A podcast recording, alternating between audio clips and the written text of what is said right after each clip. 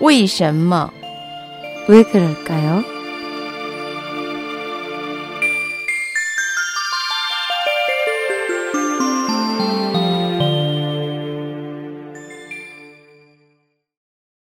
왜 그럴까요? 귀를 씻는 것을 왜 경청이라고 했을까요?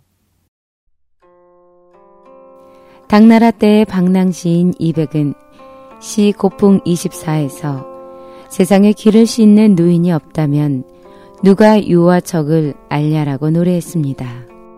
이 시에서 묘사한 것은 당현종 후기의 부패한 환관들이 중해를 받아 아나 무인격의 작태를 풍자한 것입니다. 특히 마지막 두 구절은 당시 부패한 정치에 대해 회의를 느낀 시인의 심정이 잘 드러나 있습니다. 뜻풀이를 해보면 지금은 요임금 시대의 허유처럼 도덕이 고상한 사람이 없으니 어찌 성인 군자인 요와 흉악한 도둑척을 구별할 수 있겠는가 라는 것입니다. 이 시에서는 상고 시대의 성인인 요임금과 준추 시대의 잔인하고 악명 높은 도둑척을 거론해 선과 악의 대조로 삼았습니다. 그렇다면 허유란 어떤 인물이었을까요? 고대 중국의 전설상의 인물로서 자는 무중이라고 합니다. 요임금이 제위에 있을 때 허유라는 선비가 강직하고 바르며 감언 이설을 하지 않는다는 말을 들었습니다. 요임금은 그의 현명함과 덕을 높이 평가해 그에게 제위를 물려주고자 했습니다. 그러나 허유는 단호하게 이런 제안을 거절하면서 영수의 강물에 귀를 씻고는 기산으로 들어가 버렸습니다.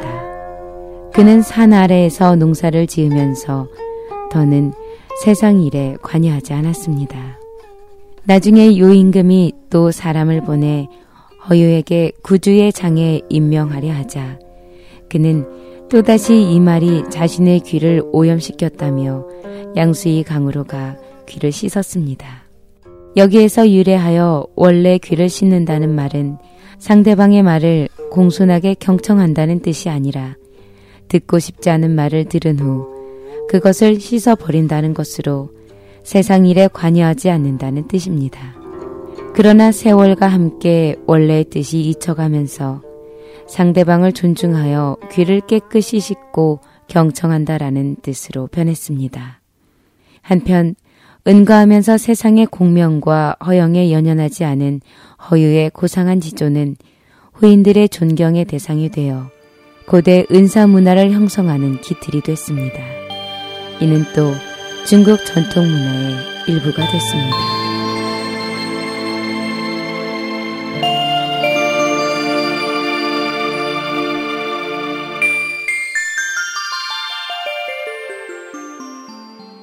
왜 그럴까요의 유인순이었습니다.